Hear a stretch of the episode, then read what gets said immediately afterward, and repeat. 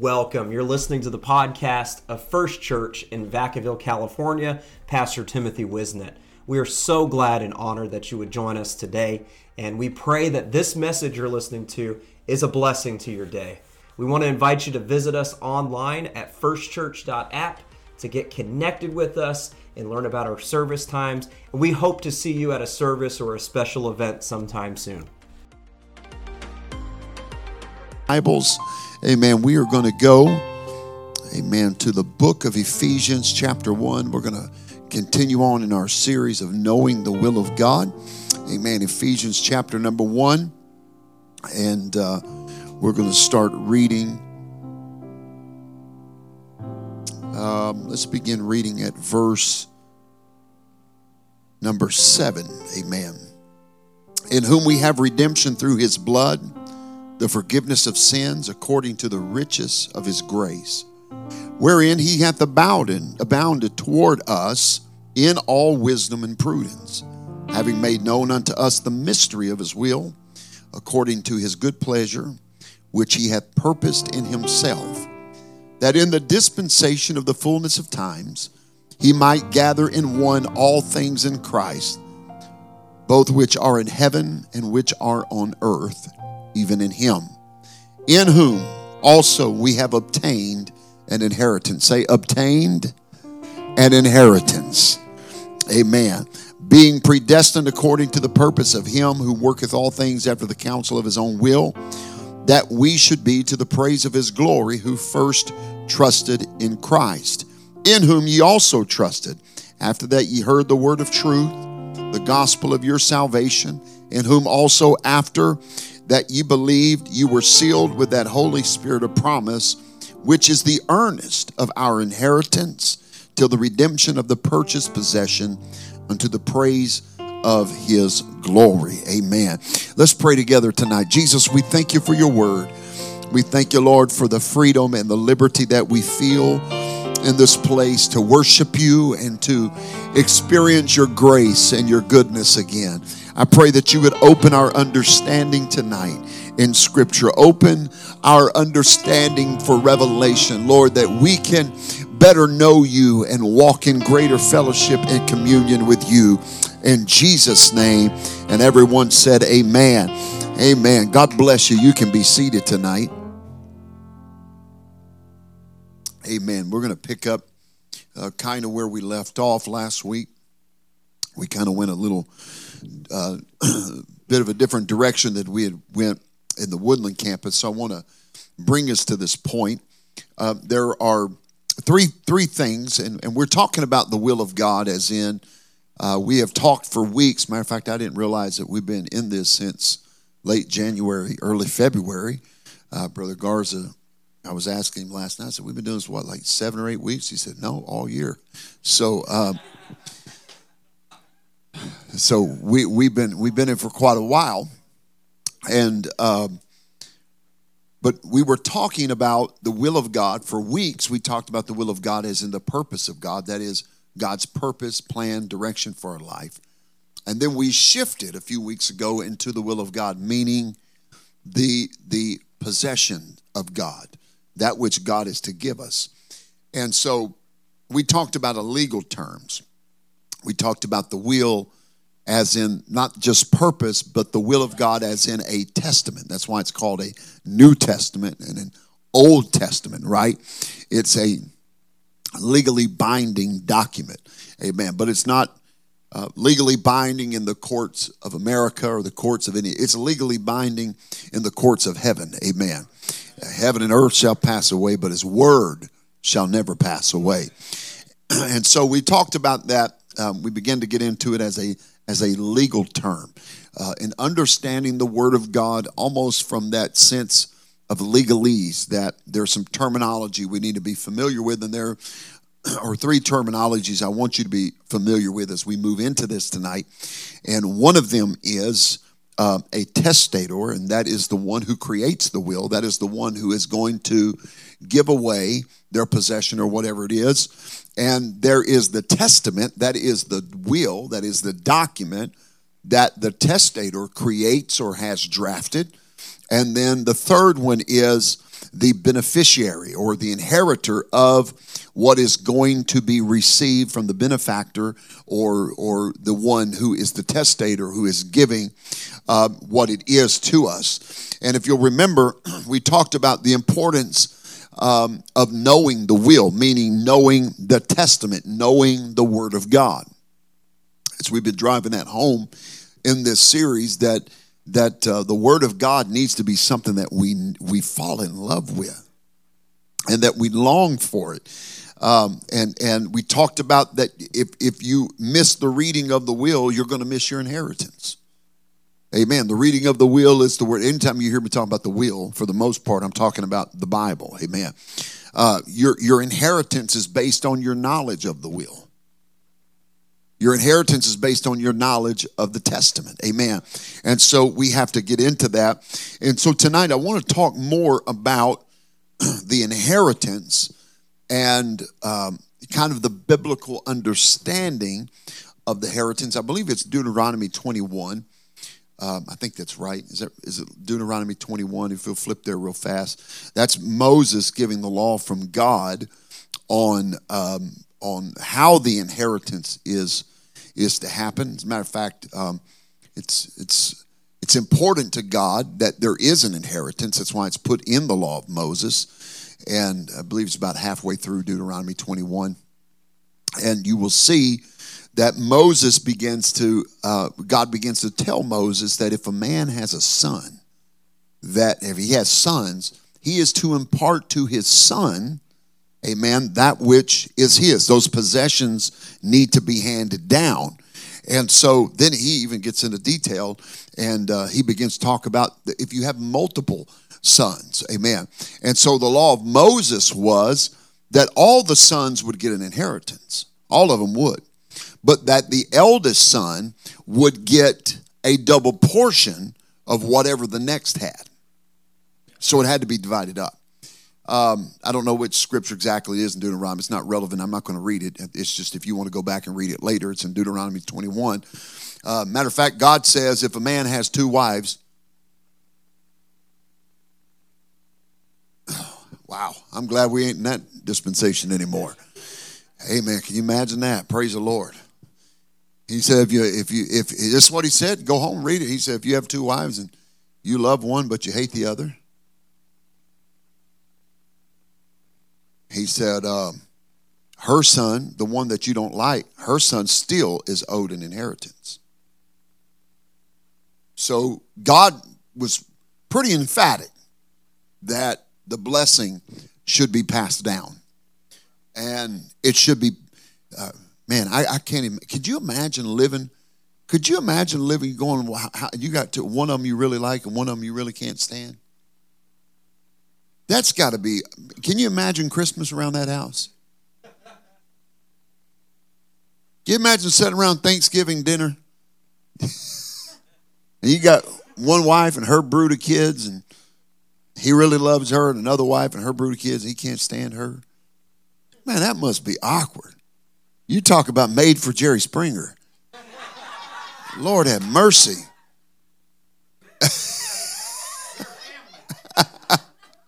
and they gotta they gotta live together. Man, that's gotta that's that's got to be some kind of wild. And and a lot of them had a lot of them had more than one wife or, or even two wives back then. I'm glad I wasn't back then either. My Lord. Yeah, but could you imagine being the woman? That's pretty tough too. I get him on Mondays, Wednesdays, Fridays.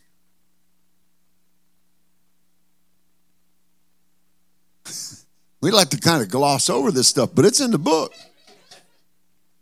And and God says, "Hey, listen now. Uh, I don't care if you don't like that woman or not. You're going to bless her son because that's your seed." See, God knew. Listen, God knew we would have a tendency to see the things we dislike in other people. I know parents that that hate their own kids because they see themselves in their kids. Amen. I know uncles that hate their nieces and nephews, or aunts hate their nieces and nephews because they see the sibling they don't like in their child. Because we all have that inherent prejudice in us. Right? Man, and, and, and so it's easy to look at somebody's kid and that person you couldn't stand and see that kid. And to be honest with yourself, your natural inclination is to not like them based on what their parent did. Amen. You know, Hitler had children. They changed their names. They went into hiding. They refused any interviews. You want to know why? Because people would have killed them. Even though they had nothing to do with their father's demonic delusions. God knew that about us.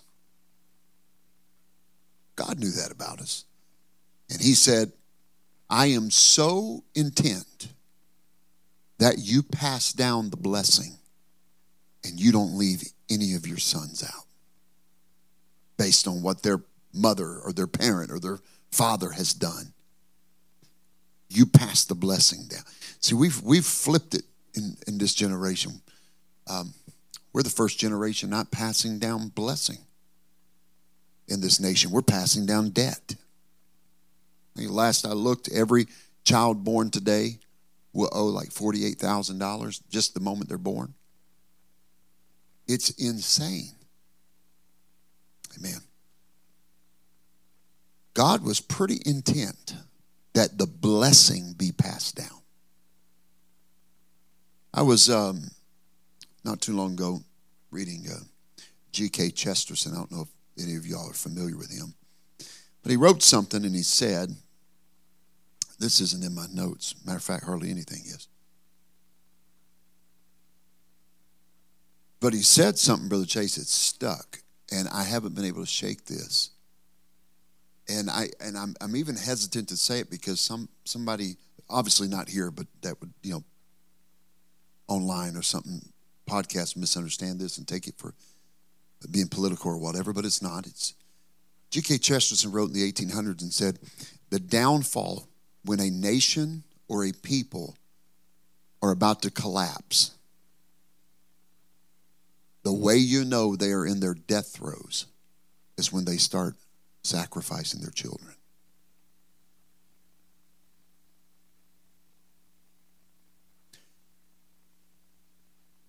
when they start giving up their children. And first he said for sacrifices. This, this was in the 1800s he wrote this. He said they begin to offer up their children. Our children are being offered up right now. Amen. And there and there's no it's not even debatable. As a matter of fact, somebody come to me and said, I think you're being hyperbolic about they're wanting our children. I would look at you and, and say, where have you been? Are you feeling okay? And we are a nation. Now, I believe there's hope for this country. I, I do believe God's going to send a great revival of this nation. But we are obsessed with offering our children up. It's been unbelievable. It, if G.K. Chesterton's right, and I think he's on to something, that the death throes of a nation or a people are when they devalue their children to the point that they sacrifice them. I know that's heavy. Just sip on that for a while. Don't swallow it all at once. Just sip on it. We've ne- in the history of our nation, we have never done what we are doing to children. And I, for one, don't feel like we need to raise our fist and shake it. I think we need to drop to our knees and pray and ask God to forgive us. That's what he said in Chronicles if my people, which are called by my name, would humble themselves and pray. There was something else, though turn from their wickedness. So we can humble and pray, but if we don't turn from our wickedness, we don't get the latter part. Then will I hear from heaven. Then will I heal their lands. Then will I forgive their sins. We got to understand something that that that that we are all that is between the judgments of God and our nation. Amen. We need to determine to pass a life down to this next generation. Amen. I, I really didn't mean to get off and and all of that, but um, God was so intent that the blessing be passed down.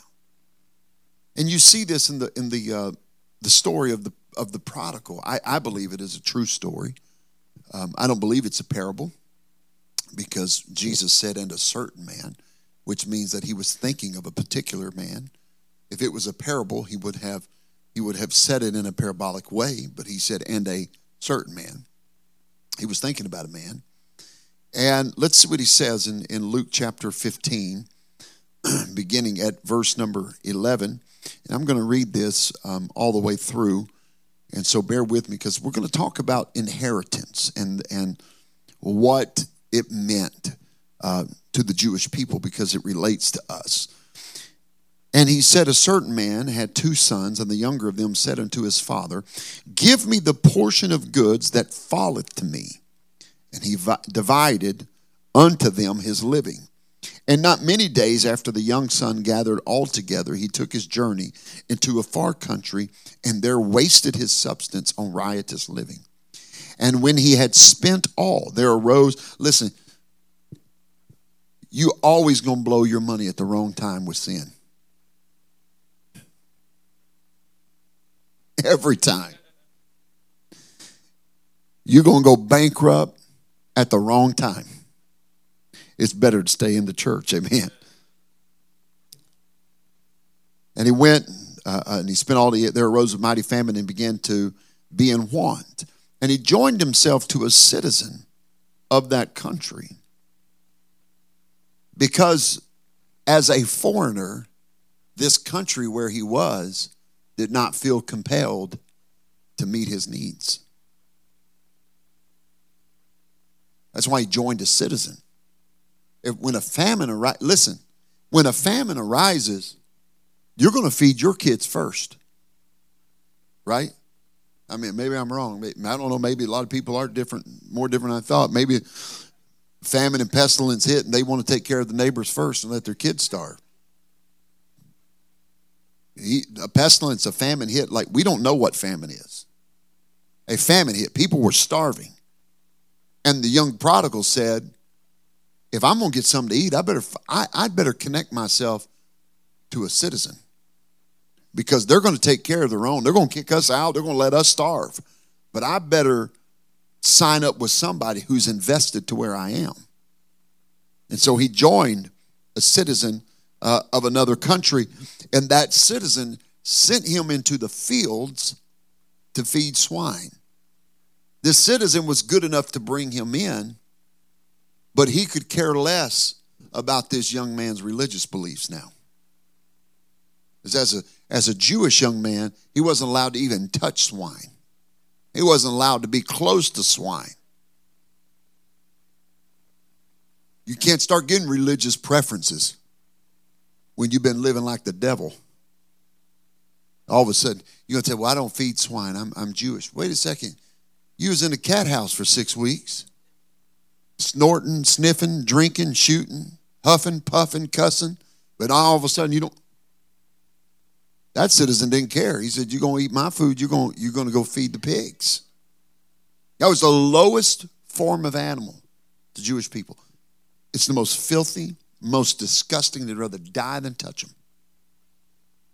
So he went out to feed them. And he would have feigned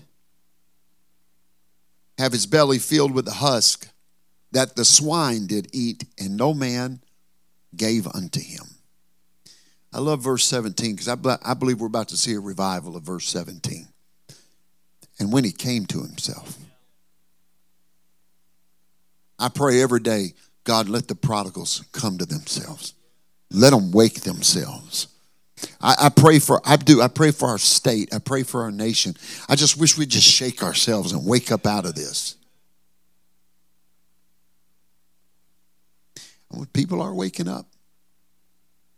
You, you know, I've told you before, mark my words, mark this. what they what they are doing toward our children, you're about to see the most unlikely alliances you've ever seen in America. I saw it the other day when I was praying. I'm not saying God gave it to me. I was meditating. I saw this come to my mind. You are going to see neo Nazis and Black Panthers lock arms to stop what they're doing to our children in schools. You're going to see white supremacists, brown supremacists, black supremacists all come together and say, We'll hate each other later. We got to stop what they're doing to our kids. Just, just write it down. It may not happen tomorrow, but if they continue to do what they're doing, people are going, they're going to have enough of it. You can mess with a lot of stuff, but don't you mess with people's kids. Not people that are God fearing when he came to himself said how many of my servants how many hired servants of my father has bread enough to spare and i perish with hunger that's a good question i will arise and go to my father and i will say unto him father i have sinned against heaven and before thee and am no more worthy to be called thy son make me as one of thy hired servants he still knew if he wanted to live get to the father's house Amen. I'm telling you, we're going to see a revival of that. We're going to see prodigals. Amen. By faith, when we get that next building, amen, up the street, whenever that happens, next month, next week, whenever it happens, amen. I'm, I'm, I'm praying God with what we move in there with, with what we have, double it with prodigals coming home. Double it with the prodigals coming home that are tired of being in the pig pen that that they're not worried about position in the father's house they just they just want to get back to where they know there's bread they just want to get back to where they know that there's safety he arose and came to his father but when he was yet a great way off he was a great way off his father saw him that that let me know that father had daily expectation for him to return people may not know this but there are prodigals from our church that I look for them every day to come back. Amen. The Bible said when he saw him a, a, a, a great ways off, he saw him. Now, I, I read, uh, trying if I want to chase this rabbit or not, but I think it's got significance.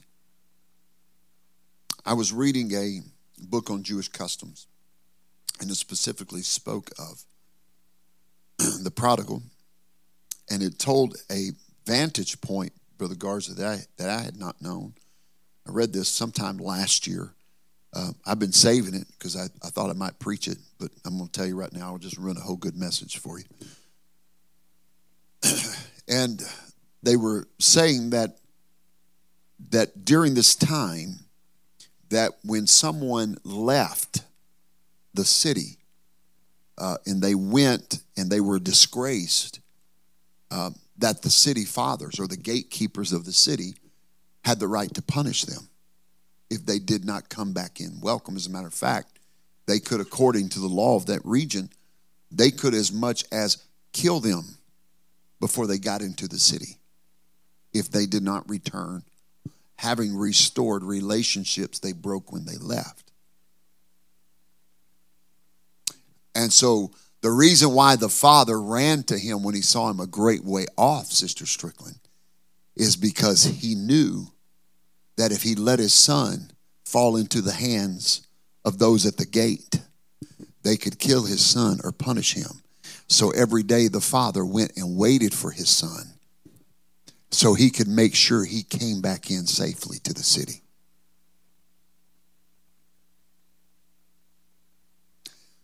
I'm so glad Jesus is looking for me.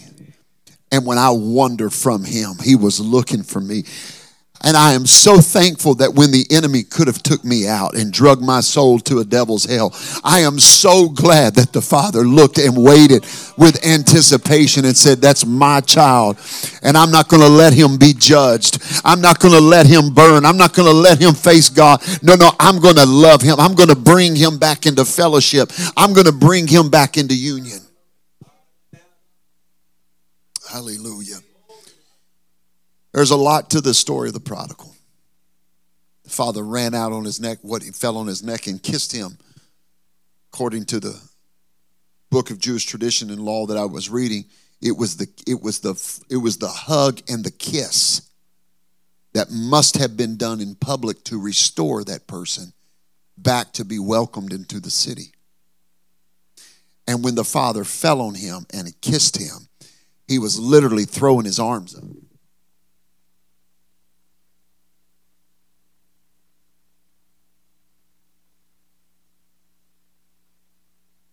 Hallelujah. Hallelujah. I'm ready to see those prodigals come home. I don't care what they done. I don't care what they said. I don't care who they said it to or did it with. I don't care if they trash talked you or me or did. It doesn't matter. When they come home, it's time to come home. Strike up the band. It's time to celebrate. Amen. Praise God. Now, then he says, um, he said, and the son said unto him, Father, I have sinned against heaven and in thy sight. First thing he did was confess his sin. If too many people had come to church trying to bolster their right to do what they did, he said, No, I've sinned against heaven and I sinned against you. And I am no more worthy to be called thy son. I love the fact that the father didn't even address this. He had already forgiven him before he opened his mouth. His kiss sealed the fact that he forgave him. He didn't even look at him and say, Boy, it's okay, don't worry about it. He didn't rub his face in it and say, You dingbat. He didn't do any of that. He just immediately turned to the servants bring forth the best robe and put it on him, put a ring on his hand, put shoes on his feet. All of these were significant, but the ring, the ring was the signet of the family. He put that on his hand and said, You are a part of the family. Amen. And he said, uh, Bring forth the fatted calf and kill it. Let us eat and be merry. For this my son was dead and is alive. He was lost and is found. And they began to be merry. The son, the prodigal son, we don't know what his name was, but the prodigal son had an understanding of inheritance. Because he went to his father and he said, in verse 11, 12, and 13, he says, Give me what's already coming to me. He knew his rights as the younger son. He knew he wasn't going to get what his elder brother got. It wasn't divided 50 50. It was whatever he got, the elder brother got double of that. This was at, at some sacrifice to the father to do this because he had to calculate his wealth and he had to cash out, if you would. Whatever the value of that farm or what, I don't know, he could have he could have owned a taco stand for all I know. But whatever the value of his assets were, the father had to calculate that. And then what his son would receive and give it to him. The son knew his rights and he knew what was coming to him. Uh, we could make all kinds of uh, thoughts and sermons and about the intent and why the son felt he wanted he felt i'm too young to be held down at home i'm too young to be tied up here working on a farm and milking cows. I'm, I'm ready to go sow my wild oats. I'm ready to go be my own man. And, and the father um, allowed him to do that. No, notice that the young man knew the law. He knew the law. He knew what was rightfully his. But he manipulated it. There are people that know the word. They know the will. They know the testament but they manipulate it to their own benefit. That's why we've got to teach, preach, live, receive, and love the unadulterated truth of God's word. That God's word is what it is, and we, the, you know, you know, it, it reminds me of, uh, it reminds me of when Satan came and tempted Jesus in the wilderness, and he kept he kept quoting in Scripture. And it wasn't that he didn't quote the right scripture, he just quoted it with the wrong intent. The son knew the will, the son knew the testament, he knew it. He would just had the wrong intent with it. I want to challenge you. We got to make sure that we know the right intent of our heart when we use the word of God. I listen. I, I know nobody here has probably ever done it, but I've done it before. I, I, I will be transparent enough to tell you, there's been times I unsheathed the sword and I used it on innocence. I wanted to win that argument. I wanted to win that debate. I wanted to prove my point. We, we've got to use the right intent with the Word of God when we use the Word of God because this ain't a game. This isn't some this isn't some little tinker toy from uh, from Toys R Us. This is a sharp two-edged sword dividing even asunder the soul and the spirit. We got to make sure that when we use this, we've got the intent of God and we've got the heart of God and we've got the mind of God and we've got the love of whoever it is we're sharing the Word of God with that we're trying trying to reach them with the word. Amen. There are some messages that God's given me that I, I put notes in the margins. I would I will remind myself this can be heavy. This can be damaging. Make sure you're in the right spirit when you preach this. Because it's easy. The word of God is sharp. We want to make sure it's doing what its intent is to do. Amen. Now, the son knew his inheritance. He knew his rights. And he said, Give me what belongs to me. I'm going to take what belongs to me. I'm going to do my own thing. There's so many, there, there, there's so much I could do with this story uh, that I won't do for sake of time. There's so much on the prodigal that, that is so powerful and so beautiful. But he went to his father. He said, Give me, give me my inheritance. I'm telling you that to say this. There is an inheritance that belongs to the children of God. There is an inheritance that belongs to the children of God. And I don't know about you, but I want whatever it is that God has for my life, whatever it is God wants to do for my life. Amen. Whatever God wants to say, whatever God wants me to have, I want that in my life. Amen. Now, if I, I want to go to another scripture, I'm going to try to catch us up here. If you'll go to Mark chapter 10, we're going to go to verse number 17. And we're talking about understanding the law of inheritance, right? Understanding the law of inheritance, that inheritance, uh, that inheritance comes. And then I'm going to talk about this, and then I'm going to start turning the horse back to the barn and talk about how beautiful our connection is uh, to God, and this is Gentiles. Now, this is the story of the rich young ruler. Check this out. And when he was gone forth, there came one running. He, he was really wanting to meet Jesus and kneeled to him and asked him, Good master, what shall I do that I may inherit eternal life? Now, as far as I know, that is the only person that ever asked about eternal life in that matter. What should I do to inherit it? What shall I do to inherit? Most everybody else said, What, what, what must I do to be saved? He says, What do I got to do to inherit eternal life? That's what I want to know. How do I just how do I get this inherited to me? Well, you're about to find out why he said that. Well, spoiler alert, he was a rich young ruler. That meant everything he had was given to him, it was inherited. He was young, he was rich, and he was a ruler. There were no entrepreneurs that could attain that level in that day. You had to inherit it. So he already has the inheritance mindset.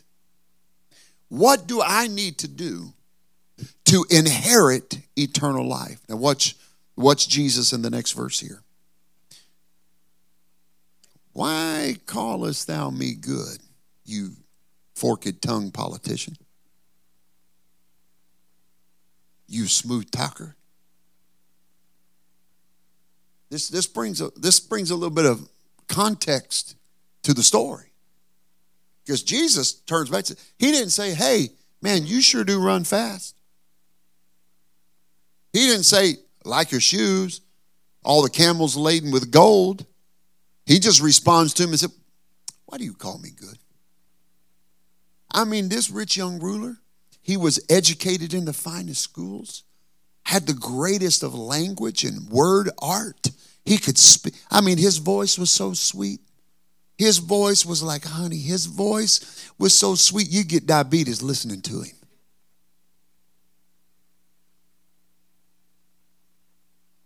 Good master. Wait, why are you calling me good?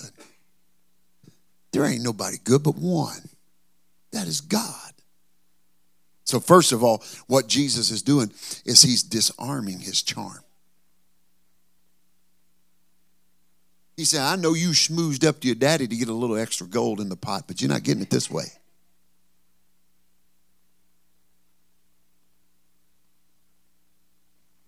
That wasn't a common greeting, good master. It wasn't very common. He runs up to him, panting, out of breath, slides in on his knees. And I think it's pretty accurate because he running, knelt before him, probably slid into the feet of Jesus like sliding into second base. Out of breath, panting, cloud of dust behind him says, Good master, what must I do to inherit eternal life? Well, if well, son, if you understand inheritance, first of all, you understand you can't do anything.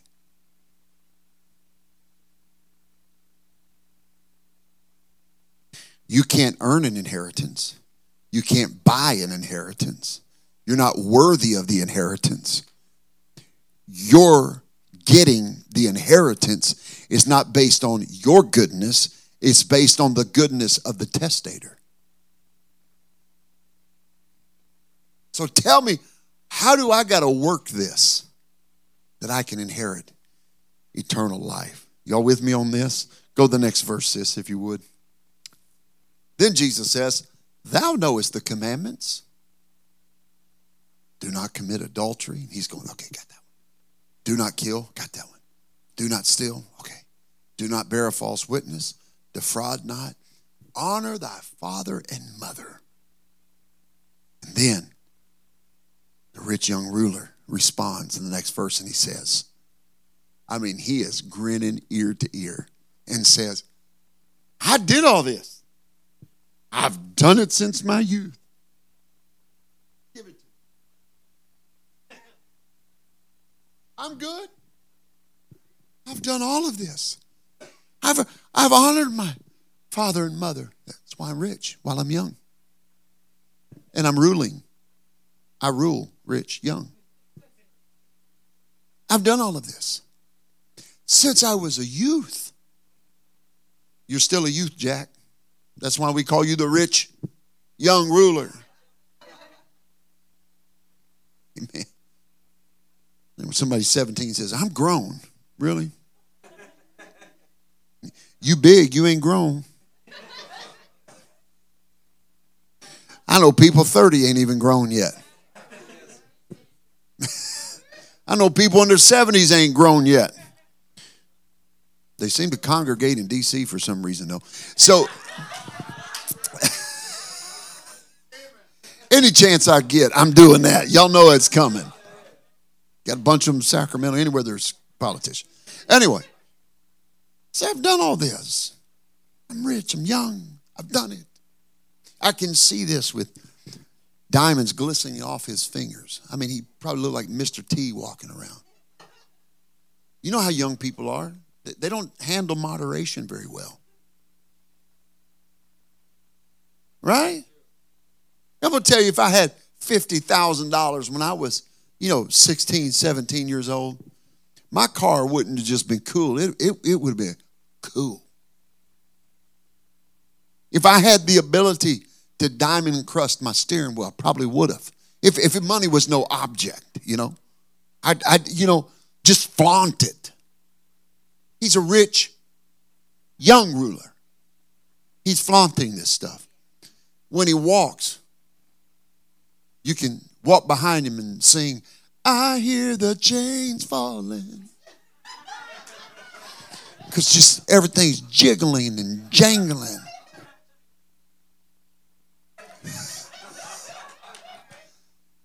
Might even have a pinky toe ring. I don't know. He's young, he's rich, he's a ruler. Who's going to tell him no?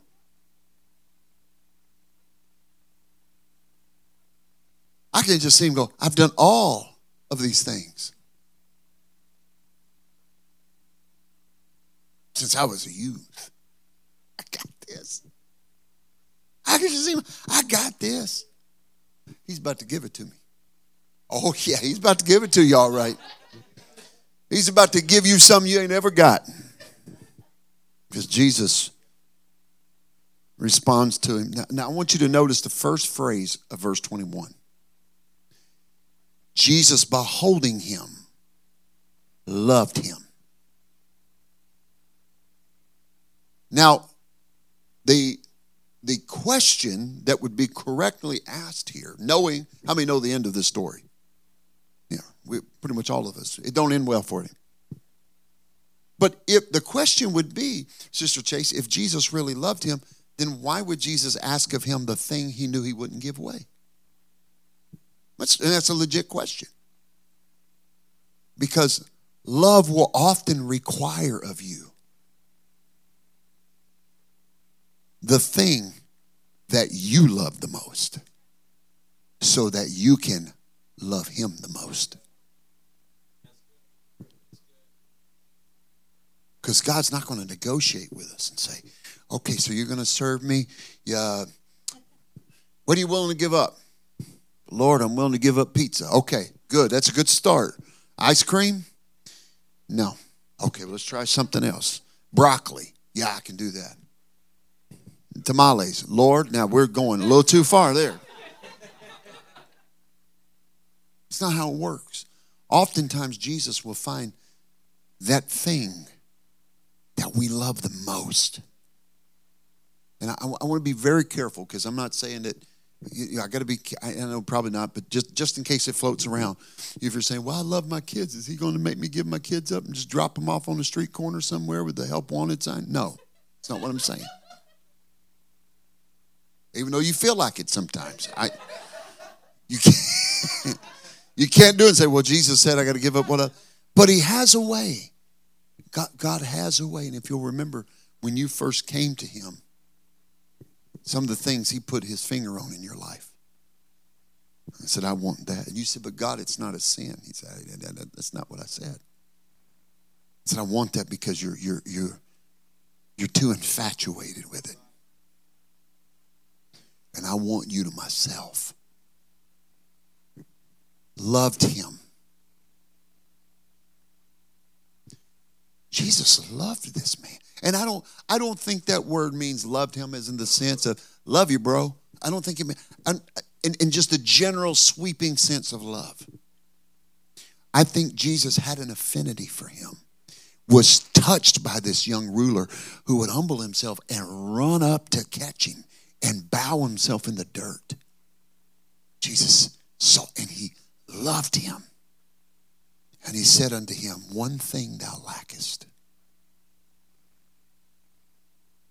Because we've got to stop associating love with being, well, the one thing you're good at. Because true love is going to tell you about the thing you're lacking. Amen. It may not apply to you now, just hold on. It will at some point. Because that true love will look at that thing. I don't know that the riches of this young man would have stopped him. Now, I'm just just bear with me for a second. Don't don't throw stones until I'm done. I'm not so sure that his riches would have stopped him from picking up his cross and following Jesus that day. I think he would have personally. This is just me for whatever it's worth. I think he would have took up his cross as Jesus said and would have followed him. He was so passionate. But 6 months later, when they're sleeping at Motel 6 and his family's in the Hilton. Two years later, when Jesus is on a cross and they're looking to kill anybody associated with him?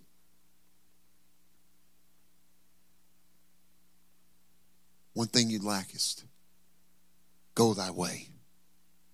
Sell whatsoever thou hast, give to the poor, and thou shalt have treasure in heaven. That's where your inheritance is. And then he gave him an invitation Come, take up thy cross and follow me. It wasn't the cross that intimidated the rich young ruler, it was the separation from what he loved, from what he knew. He couldn't be comfortable walking away from that thing that was so precious to him, that inheritance that he felt he had earned.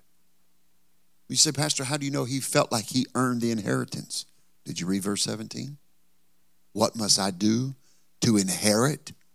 He thought he could earn it.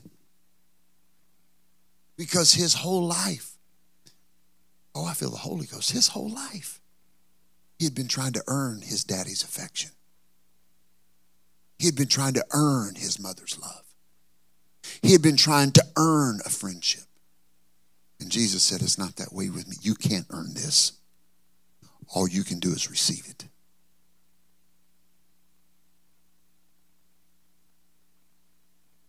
Oh, hallelujah. You can't do one thing that'll make Jesus love you anymore than he loves you right now. If I'm not talking to anybody else, let me just talk to me for a minute because I've got flesh on my bones still. Because we can get caught up thinking that I can do enough to make God love me more than he love. And if I get him to love me more, then he'll bless me more. He couldn't love you any more than he did when he saw you at the depth of your sin. And the Bible says, while we were yet sinners, Christ died for us. Well, how do I know that's love? Because Jesus said, Greater love hath no man than this, that he would lay down his life for a friend. And while you were at your worst, he loved you at his best. And said, There's no way you're going to earn this. I'm going to give it to you. Well, how do I know he gave it? For God so loved the world that he gave.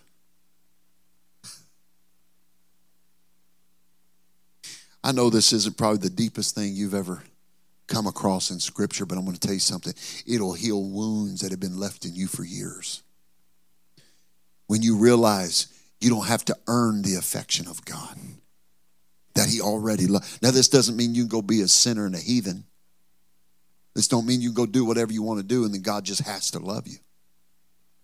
What that means is He loves you enough to not make you jump through a bunch of hoops to get what He's planned for your life. Amen. All right, horses pointing toward the barn. Somebody say, Giddy up and we'll run.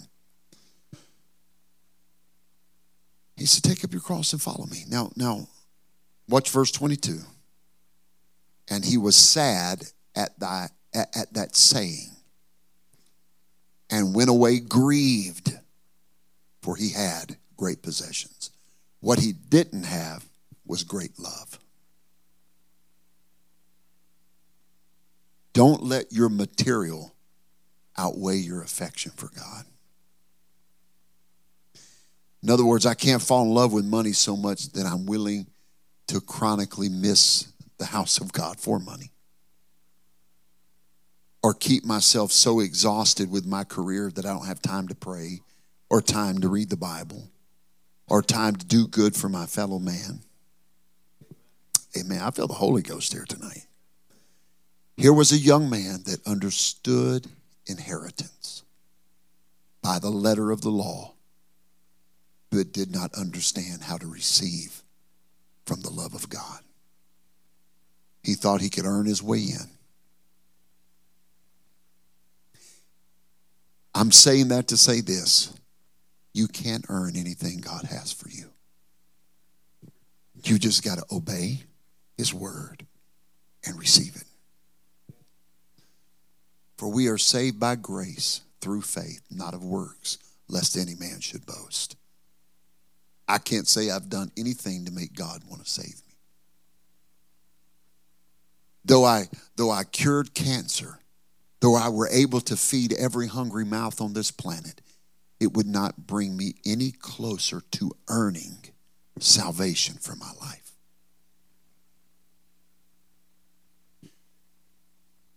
You know why I'm saying that? Because he put it in the will. That's why you you and I are benefactors of this. We didn't deserve it. We didn't earn it. We can't earn it, but what we can do is say, okay, God, what is it in my life that might be keeping me from walking in that perfect fellowship with you? May not be able to earn it, but there are some things I'm going to have to give up along the way. For the rich young ruler, it was his great possessions. To others, it was habits. To others, it was this or that.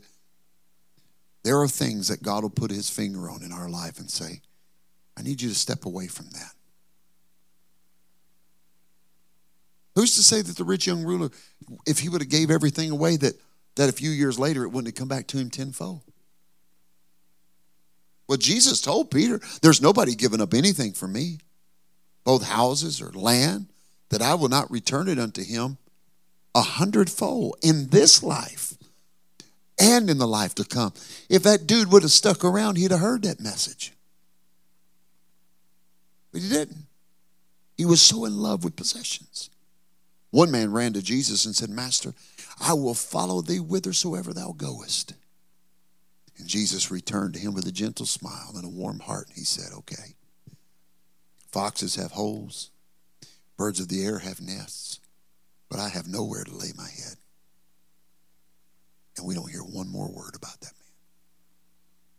You see, as long as we're serving God for the nests and the holes and the wealth and the blessing and all of this, we take our eye off the mark the greatest blessing. I'm so sorry that this might be so elementary and I might be sounding so redundant, but the greatest blessing you're ever going to get is knowing that God has set you free from sin and saved our soul for eternity. Amen. Brother Lucas, if you'll come. Jesus sent the disciples out two by two. And he and he said, um, I want you to go out and I want you to cast out devils. I want you to heal the sick. And they come back to him. Remember when he sent out the 70? And they came back rejoicing. And they were so excited. They said, Demons are subject to us. I mean, they were impressed with themselves. They read the will, they heard the benefactor. Go heal the sick, Go preach the gospel, cast out, and they came back. They were enthralled. Demons are subject to us. They were rejoicing. And Jesus said, Yeah, it's pretty cool. But don't, don't rejoice because demons are subject to you. Remember what he said? Rejoice that your name is written in the Lamb's book of life. Because the greatest benefit you're ever going to receive from God is eternal life. It's not the promotion on the job. Thank God for it. It's not the new house. Thank God for it. It's, it's, it's not even the spouse or the children. Thank God for them. The greatest blessing God can give us, the greatest inheritance He can give us is eternal life. He put it in his will. Put in his will. Matter of fact, he signed it in his own blood on Calvary. And said, I'll take your sins. You take my blood.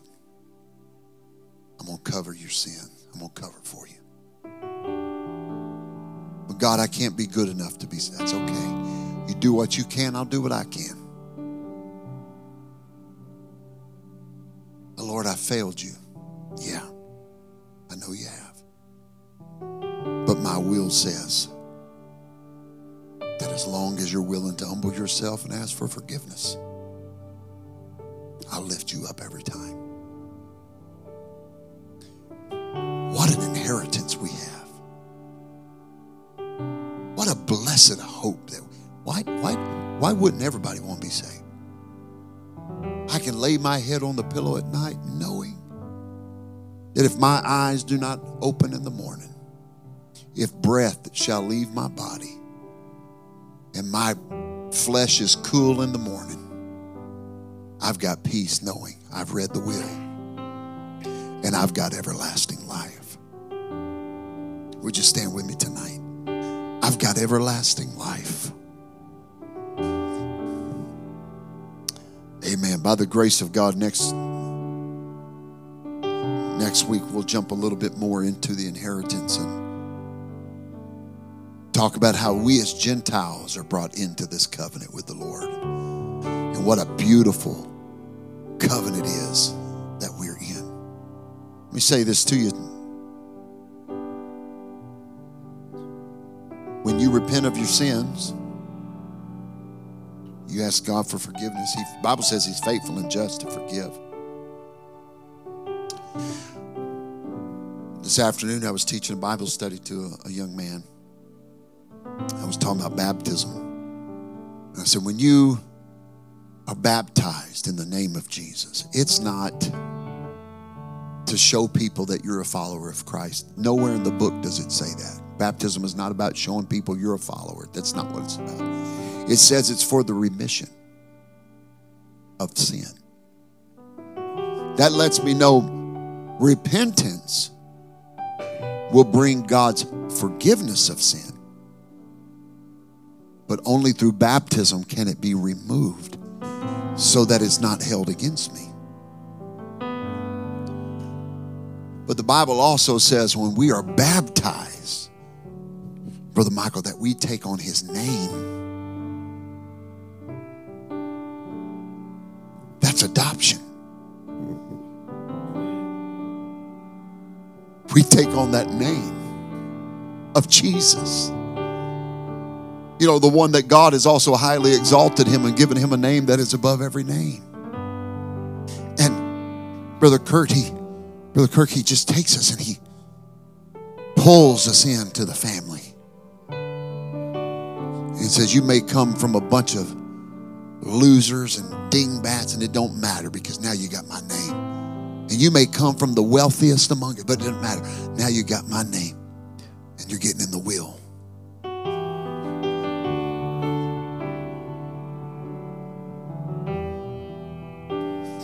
But Ephesians 1, Brother Chase says, Oh, I love this. That he then seals it with the Holy Ghost. Hallelujah. That's what he said, Ephesians 1. That you are sealed with that Holy Spirit. He put that seal on you when he baptized you in his name filled you with the Holy Ghost. You're a part of the family of God. We used to sing an old song that said, Shake hands with a poor boy who owns everything. Because what you see is not what you get, what you see is who he got. And now I'm a part of the beloved, and I'm a part of his will. Oh, I can't wait to talk to you about that next week. I am a Gentile, have now been brought in to that Abrahamic covenant of inheritance. I may never own a Bentley. I may never live in a mansion. Doesn't matter. He's already willed it to me. Everlasting life. Everlasting life. Would you lift your hands right now? Would you thank Him for everlasting life? Hallelujah. Oh, there's such a beautiful touch of the Lord in this place. You just begin to reach up to the Lord and talk to Him from your heart right now. Maybe, maybe there's something in your life that you need to ask God forgiveness for. Maybe, maybe you've failed Him. Maybe you slipped up in your walk. Don't, don't stay down. Get back up again. There's grace and there's mercy and there's forgiveness. Hallelujah. Maybe it's been a while since you felt that fresh fire, that fresh baptism of the Holy Ghost. Just let it happen tonight. Come on, you're sealed with that with that holy promise, with that Holy Spirit. Oh, hallelujah. Thanks again for joining us for this podcast. It's such an honor that we could have you, and we pray you were blessed by the word today. We want to stay connected with you, and so give us a follow on our social media pages on Facebook or Instagram. You can find all of those on our website at firstchurch.app. You can also stay connected with us through that uh, website, and you can download it as an app on your phone from there. And so until the next time, we pray you're blessed. Have a great week in Jesus' name.